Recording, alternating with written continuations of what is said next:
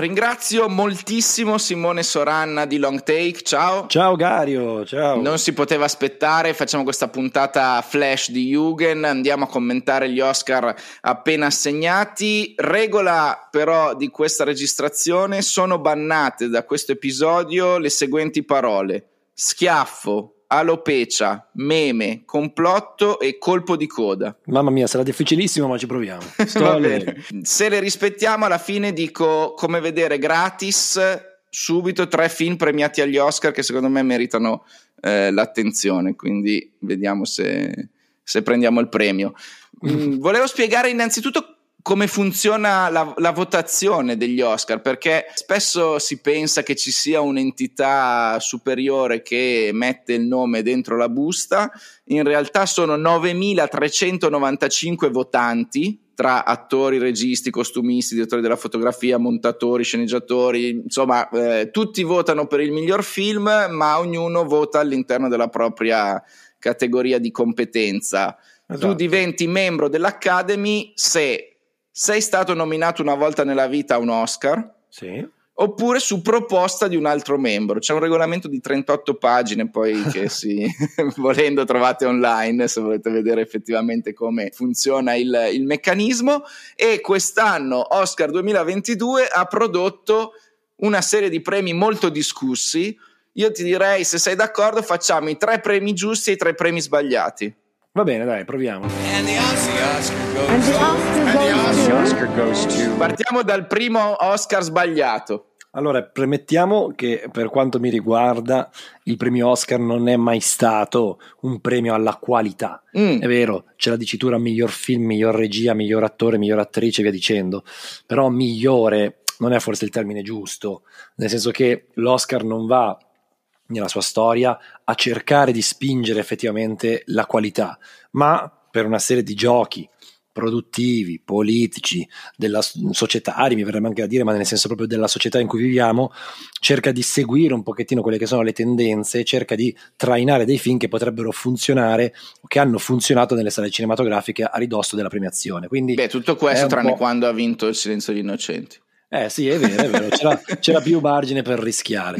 È un pochettino un, un, premio che cerca in qualche maniera così di stare in equilibrio sui tempi che corrono. Però a me piace anche abbracciarlo un po' con questa, questa statuetta alla fine, nei, nei, nostri ricordi di ragazzini, nella nostra immaginazione. Ha comunque un fascino bello. No, assolutamente, è un fascino unico, mi verrebbe quasi da dire. Comunque sia, volenti o nolenti, è la notte più importante dell'anno da un punto di vista cinematografico. La seguiamo tutti, ci appassioniamo, siamo qua a parlarne, quindi ben venga. Però ecco, nella nostra divisione tra quelli giusti e quelli non giusti dei premi assegnati in questa edizione, facciamo questa premessa qua, nel senso che per dire, certo. per quanto mi riguarda, miglior film, I segni del cuore, ovvero Coda, è un premio sbagliato, ma perché? Non tanto perché sia un brutto film, per, per come la vedo io sì, anche un pochettino, mm. non mi sembra niente di indimenticabile, però non capisco oggettivamente quale sia il segno da dare premiando questo film lassù in cima nella categoria più importante della serata. Capisco che ci sia l'integrazione, capisco che ci sia la voglia di affrontare un problema. Capisco che eh, c'era già stato un film come The Sound of Metal che aveva iniziato in qualche maniera a dare voce, a dare spazio ai non udenti e quant'altro, tutto corretto, però addirittura assegnare il miglior film mi sembra un azzardo un pochettino. Se avesse vinto Sound of Metal un anno e fa. Sound of Metal, eh, secondo me, non ce l'ha fatta per le stesse ragioni. Cioè, era un po' troppo presto, era un film piccolino. Ha spianato la strada, diciamo. Esatto. Forse che... hanno votato pensando, ma forse dovevamo darglielo l'anno scorso a Riz Ahmed e, e compensiamo quest'anno con qualcosa di. Di, che si avvicina. Sì, questa cosa che hai appena detto è molto interessante, cioè l'Oscar comunque ha bisogno di una apripista, eh? quindi mm Secondo me Coda non sarebbe lì se non ci fosse stato The Sound of Metal qualche anno fa. Io sono abbastanza convinto di questo discorso. È un po' come Parasite, no? Che riesce a vincere miglior film oltre che miglior film straniero perché? Perché l'anno precedente Roma di Quaron non ce l'aveva fatta mm-hmm. e tutti si erano un pochettino scaldati. Tra l'altro vince anche miglior sceneggiatura non originale. Ricordiamo che è un remake sostanzialmente di un film francese la famiglia Bellier. Esattamente. È su Prime Video per chi lo vuole vedere adesso. A te non è piaciuto neanche la famiglia Bellier, però? No, No, la famiglia Belè non mi è piaciuta. perché? Eh, perché è un po' un cinema che non, non sta proprio nelle mie corde. Troppo retorico. disumana. Però attenzione, sono dei film molto godibili, eh, che vanno benissimo per tutta la famiglia, sono molto emozionanti, fanno piangere, quindi per carità non voglio sconsigliare queste proiezioni, queste visioni, ci mancherebbe altro. Però nel mio gusto personale da spettatore, ecco, preferisco altro. Va bene, noi Sounds of Metal invece avevamo raccomandato su Jugend tempo sì. fa. Sceneggiatura. È il secondo Oscar sbagliato? Eh, per me sì, qui proprio mh, mm, lascio parlare un po' il cuore, nel senso che vince Kenneth Branagh in miglior sceneggiatura originale per il suo Belfast, mentre c'è Paul Thomas Anderson che non ho veramente più idea di cosa debba fare eh, per poter vincere questa benedetta statuetta. Qua ritorniamo al discorso di prima, Licorice Pizza secondo me da un punto di vista qualitativo era il film di questa edizione in tutte le categorie in cui era nominato. Tu qui ce ne hai parlato in una puntata precedente eh, con eh, Cuore in mano. Esatto. È un po' la tua sconfitta. Eh, assolutamente sì, oltre a West Side Story, ma vabbè, magari dopo ne parliamo. E dicevo, non, non, premiamo la qualità, premiamo il prodotto, benissimo, però c'è anche a dire che questo povero Paul Thomas Anderson non capisco, cioè sono anni che continua a essere nominato e anni che continua a non vincerne mezzo, quindi anche in una sorta di gara ai punti, anche in una sorta così della la prossima volta vedrai che ce la farai, prima di consolazione, niente, continuano a lasciarlo a secco e mi dispiace molto per lui. Vabbè dai, se, se segue la scia l'anno prossimo con il eh, senso di colpa, se manda anche un filmino in 8 mm di quando era giovane glielo premiano. Guarda, io l'avrei detto per quest'anno, visto che con il filo nascosto si era già detta la stessa cosa e adesso però non sono più così convinto. Probabilmente succederà come con Marty Scorsese, ovvero che un altro che ha fatto questo percorso, nominato in tutte mm-hmm. le decadi e poi dopo premiato con il film per quanto mi riguarda un po' meno scorsesiano di sempre, che è The Departed. Mm. The Departed è un film che io guardo sempre con molto piacere perché appunto ci sono anche abbastanza legato, mi intrattiene tantissimo, è un buon film, però cavolo Martin Scorsese ha fatto ben altro per quanto la vedo io, ma The Departed è il film più oscarizzabile e di fatto ha vinto con quello. Andiamo col terzo Oscar sbagliato, tra l'altro un'altra sconfitta secondo me qua tua e di Jugend perché noi ti favamo un po' Luca, dai. Eh sì, il miglior film d'animazione effettivamente è Incanto, eh, ci va un po' stretto, diciamo così. Luca di Enrico Casarosa ci sta più simpatico, addirittura anche il molto bello Flea il documentario eh, animato che è una mm-hmm. proiezione molto importante, una proiezione tostissima. E, e ce ne ha parlato qua il tuo amico Matteo Mazza. Eh sì, sì, sì, ricordo bene. Incanto è abbastanza classico, nonostante cerchi proprio di sovvertire un po' i canoni delle principesse sì, Disney facciamo il discorso di prima, è un film sbagliato per il nostro cuore, probabilmente però da un punto di vista Oscar funziona, nel senso che comunque ha avuto tanto successo, i bambini cantano le canzoni, tra l'altro durante la cerimonia hanno cantato per la prima volta, se non erro, un brano che non era in nomination, perché sapete che durante la cerimonia degli Oscar vengono esibite dal vivo le canzoni che poi partecipano alla miglior canzone originale. E per quanto riguarda appunto We Don't Talk About Bruno, la canzone un po' così che è diventata più celebre tra quelle sì. di Encanto, ecco, hanno fatto un'esibizione, ma non era nominata quella, quel brano lì, no? Non era in nomination, è una cosa un po' particolare perché appunto non era mai successo. Invece non è una sconfitta che sanguina quella di Sorrentino? No, non è una sconfitta che sanguina, nel senso che purtroppo non ce l'ha fatta, ma lo sapevamo già. Nel senso che Drive My Car era il mega favorito, giustamente, arrivava con tre nomination importantissime, aveva vinto tutti i premi possibili e immaginabili, quindi era giusto così. E tra l'altro è anche un bellissimo film. Uh, Spieghiamolo un attimo questo Drive My Car. È un film di questo regista giapponese che si chiama Ryusuke Aga- Amaguchi, scusate la pronuncia, e, um, ed è un racconto di tre ore in diverse lingue, se non ricordo male ce ne sono quattro o cinque, quindi vi consiglio assolutamente di guardare la lingua originale, in cui c'è un regista, un drammaturgo teatrale, che inizia a conoscere la sua driver, eh, è non ricordo più dove, per cercare di mettere in scena uno spettacolo, stanno lavorando e lui si fa assegnare per l'appunto un autista mm. che lo accompagni da casa alle prove e via dicendo e tra loro due nasce una relazione non nel senso sentimentale del termine, ma proprio nel senso umano, eh, appunto mentre sono in viaggio attraverso il Giappone per fare queste prove. È un film veramente molto denso. Molto poetico. Assolutamente ci sono delle immagini perfette, ma poi è un film intelligentissimo che usa il cinema laddove le parole non riescono ad arrivare, no? c'è una potenza veramente interessantissima, intelligente direi anche, di come utilizzare le immagini sul grande schermo per cercare di comunicare attraverso esse e non attraverso le parole. Ma è un film difficile per il grande pubblico? Sì, Sì, sì, è un film difficile per il grande pubblico, però è il miglior film internazionale, quindi il miglior film straniero solitamente è un film un pochettino più de sé di tutto il baraccone Oscar, quindi funziona, ci sta secondo me che abbia vinto in questa categoria. Va bene, il secondo Oscar giusto invece lo diamo alla regista? Ma sì, dai, Jane Campion, comunque il suo Un potere del cane è un film ben diretto, su questo non si può dire nulla. Io sono un po' tiepido nel giudizio finale di questa pellicola, per ragioni mie di gusto anche, mm-hmm. però eh, va benissimo così. Eh, La fine del western. Esatto, eh, lei comunque ha alle spalle anche uh, altre nomination agli Oscar, quindi un suo percorso, sono gli anni delle donne registe, è tutto al posto giusto e secondo me uh, comunque è più alla funziona. carriera o al film? Ma penso più alla carriera misto alla contemporaneità. Ecco. Terzo Oscar eh, corretto? Terzo Oscar corretto, eh, finalmente andiamo a citare il mio tanto amato West Side Story, nel mm. senso che vabbè, qua io gioco in casa perché tutti i premi li avrei dati a questo film eh, e a quello di Paul Thomas Perché tu però... sei uno Spielbergiano eh, di festa. Sì, sì, assolutamente, però Ariana De Vose, quindi l'attrice non protagonista di West Side Story, sono molto contento per lei, effettivamente ha fatto un'ottima interpretazione, canta, balla, recita, è colorata e vivace, cambia tono, cambia registro da una parte all'altra del film perché il suo personaggio chiaramente vive questa tragedia no? sulla propria pelle a seconda dei momenti e insomma sono felice per lei, mi sembrava il, il personaggio più riuscito alla fine della prima promozione di West Side Story,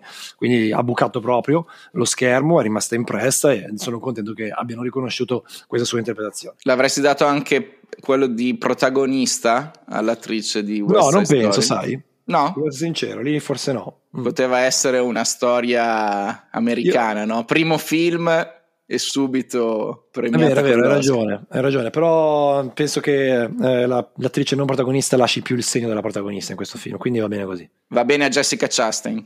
Eh, lì avrei premiato Kristen Stewart con Spencer, mm. però Jessica Chastain che le vuoi dire? Niente, la guardi, applaudi. Eh. Eh, bravissima. Beh, lei è magnetica. Poi sì, sì. invece, sempre a proposito di canzoni, di musica, Andrew Garfield avrebbe dovuto battere Will Smith. E anche qua, forse da un punto di vista qualitativo, sì, da un punto di vista produttivo, da un punto di vista oscarizzato, no. Will Smith era il film giusto, nel posto giusto, al momento giusto, con l'attore giusto, ce l'aveva tutte. Io non l'ho visto, King Richard, una famiglia vincente, mi fa venire in mente un po' open la biografia di Agassi, ci sta il paragone? Siamo da quelle parti lì? Uh, ni, nel senso mm. che questo, la cosa interessante di questo film è che è completamente incentrato sulla figura appunto di Will Smith, che è il papà delle due eh, sorelle Williams, sì. Tutta la vicenda sportiva, tutta la fatica che ci sta dietro a quel successo viene visto dal suo punto di vista, cioè il film finisce con loro che iniziano il percorso no? da professioniste, diciamo così, per cui è una specie di origin story, un po' come se fosse un film Marvel, tutto quello che c'è prima. E quindi è un film che si interroga anche sulla caparbietà, sul coraggio, sulla testardaggine di quest'uomo che si è messo in testa di crescere due figlie che sarebbero diventate le migliori giocatrici di tennis al mondo. E ci riesce.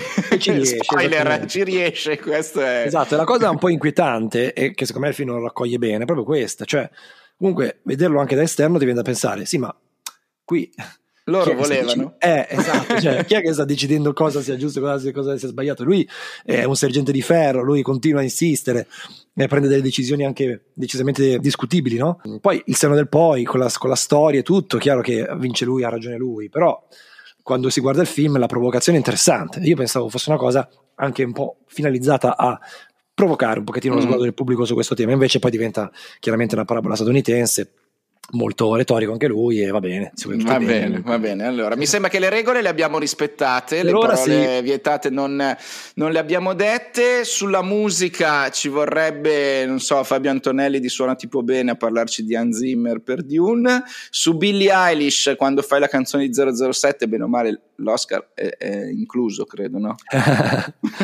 non così tanto, eh. no. no, non è così tanto, però insomma, questa funzionava e va bene. Ce l'ha fatta anche lei. Poi allora lei vi dico tre film che potete vedere gratis in questo momento. Ve li linko, vi metto il link direttamente. E sono i tre cortometraggi premiati agli Oscar. Che secondo me è una cosa di cui non si parla mai, ma che invece ha un suo valore, un suo significato. Allora, il miglior cortometraggio è stato premiato The Long Goodbye che vede come protagonista Riz Ahmed, e tra l'altro l'abbiamo proprio citato in eh puntata. Sì. Io dico sempre: se non sapete cosa guardare, c'è The Night Off, che è una serie meravigliosa a mio avviso, quindi recuperatela. È un cortometraggio pieno di suono e di musica. Eh, non so se è stata una reazione dopo aver fatto Sound of Metal, che era un film di silenzio. Parte in un modo, svolta improvvisamente, si chiude con un monologo che mi ha ricordato la venticinquesima ora. Ah, Io non, non, sapevo che Riz Ahmed fosse anche un rapper, l'ho scoperto eh, con, questo, con, questo, cortometraggio. Il suo secondo album si intitola appunto The Long Goodbye e, così come il corto, parla del rapporto con eh, il Regno Unito e di come le persone che hanno origini eh, lontane si sentano straniere nella patria in cui sono nate. Caspita. È comunque potente, secondo me. Il miglior corto documentario invece vince The Queen of Basketball. Questo è molto mh, godibile come visione. Parla di Lucia Harris, che eh, è una giocatrice, era perché è morta eh, pochi mesi fa, una giocatrice di basket. Nel 77 è stata draftata per una squadra maschile NBA lei rifiutò di andare a giocare con gli uomini, è la prima donna a segnare un canestro alle Olimpiadi nel basket femminile ed è una sua intervista con montaggio di immagini d'archivio, musica, è, è molto American Story. Interessantissimo questo, caspita. E, se, per, se, se, lo guardi è come ascoltare tua nonna che ti racconta la sua storia. Tipo Federico Buffa, un episodio solo di lei. Sì, poi lei devo dire che ha il senso del racconto pause, sorrisi, dettagli, eh, frasi ad effetto. Non so quanto sia scritto e quanto suo, però eh. mh, l'effetto è, è, molto catching, diciamo così. Eh. Si parla di uguaglianza, di chi scrive la storia davvero, di cosa puoi fare se sei un uomo o sei una donna. È prodotto da Shaquille O'Neal e Stephen Curry. È diretto da Ben Prudfoot, che io non conoscevo, ma eh, quando poi sono andato a vedere chi è su Wikipedia, eh, ho visto che aveva fatto già un anno fa a concerto Is a Conversation che anche quel corto era tra eh, quelli degli Oscar, ne avevamo parlato qui a Jugend eh, sulla musica, anche quello ha, ha, un suo valore meritevole. Terzo e ultimo finisco, miglior corto animato, The Windshield Wiper, parte da questa domanda, dice che cos'è l'amore? E fa un percorso eh, a cartoni animati che ti porta a pensare se sia uno scambio di messaggini su uno schermo, un match su Tinder, due persone che guardano verso il mare stando in silenzio, l'attesa di rivedersi, due mani che si sfiorano, è chimica, disperazione, baciarsi sullo skateboard, parlare senza le parole, una reazione al sapere che potrebbe morire domani, è sesso, è litigio, insomma è, è un purpurri, diciamo così, molto potente visivamente ha un'estetica che mentre lo vedevo mi ha ricordato una delle mie puntate preferite di Love Dead Robot, la testimone. E infatti poi il regista e autore è lo stesso, Alberto Mielgo. Aggiungo con onore eh, Made in Italy, che il capo animazione è Materano, Marco Regina, quindi mh, mm, ancora di più lo sentiamo vicino a noi. Quindi eh, guardatelo però perché l'impatto visivo per chi ama l'animazione, i cartoni animati come te per esempio, sì. eh, secondo me deve vederlo perché no. È uno stile unico, per intenderci quello di Spider-Man eh, Nuovo Universo, che qui citiamo spesso.